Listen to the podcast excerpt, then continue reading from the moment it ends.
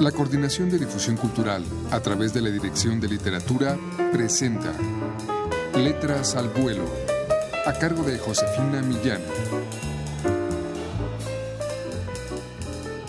Amigos, muy buenas tardes.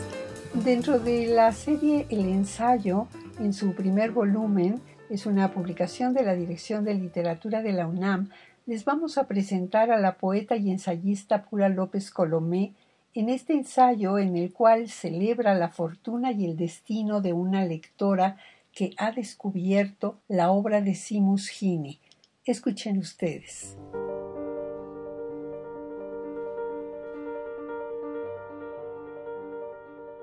Se puede describir una brújula en calidad de objeto.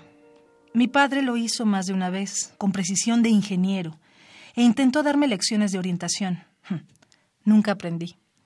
Describir la rosa de los vientos, en cambio, es casi imposible.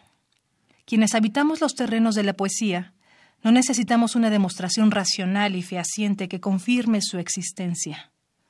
Naturalmente nos dejamos llevar por ella. Nada mejor que flotar en la esencia de una flor emblemática, tanto de belleza como de verdad, en virtud del nombre labrado en la quilla de la nave en que viaja, el austro, el bóreas, el mistral. Entre flor, rosa y canto, viento, como querían nuestros antepasados, sobre sus bordes logramos vivir. Simus Hini venía de márgenes, orlas, de un confín, un lugar fronterizo. Se hallaba entre dos aguas por dentro.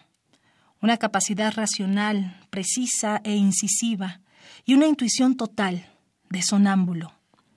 Era un poco del norte donde había nacido, condado de Derry, parte de Gran Bretaña, y un poco del sur donde pasó la mayor parte de su vida adulta, Dublín, República de Irlanda. La música de su verso es un poco nórdica, anglosajona y un poco clásica y del sur. En uno de sus entrañables ensayos, escrito para los míos, dice Todos los días, al ir y venir de la escuela, cruzaba y volvía a cruzar el eslogan y todos los días se acentuaba mi sensación de estar viviendo a ambos lados de una frontera. Nunca abrigué la certeza de completa pertenencia a un solo lugar, y por supuesto, desde un punto de vista tanto histórico como topográfico, tenía razón. Todos aquellos poblados y parroquias y diócesis que alguna vez habían formado parte firme y sólida de la antigua geografía eclesiástica, anterior a las plantaciones de la Irlanda celta, habían pasado a manos de un sistema y una jurisdicción distintos.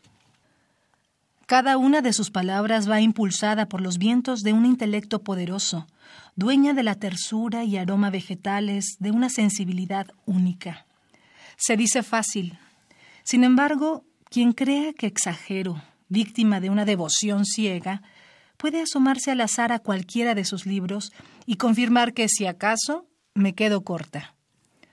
Las virtudes de su estilo, de su poesía en general, la cual incluye sus traducciones en calidad de creaciones propias, así como de sus ensayos, han sido analizadas desde muy diversos puntos de vista.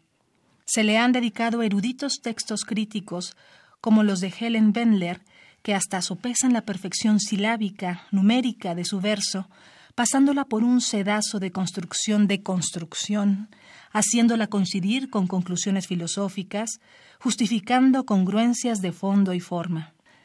Y también se han escrito muchos textos esencialmente celebratorios de esa música que, sin explicaciones, se clava al centro de lo que importa en nuestras falibles y minúsculas vidas, nuestro terror ante la muerte, lo que la hace platónicamente ser nada menos que la prueba de la existencia de Dios.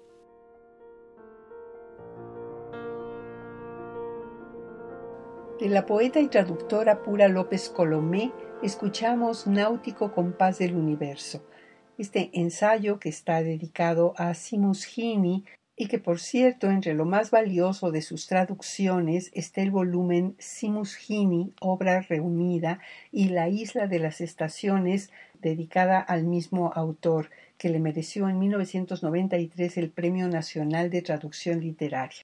Adquieran ustedes el ensayo en su primer volumen en todas las librerías universitarias o llamando al 5622 6202. Muchas gracias por su atención.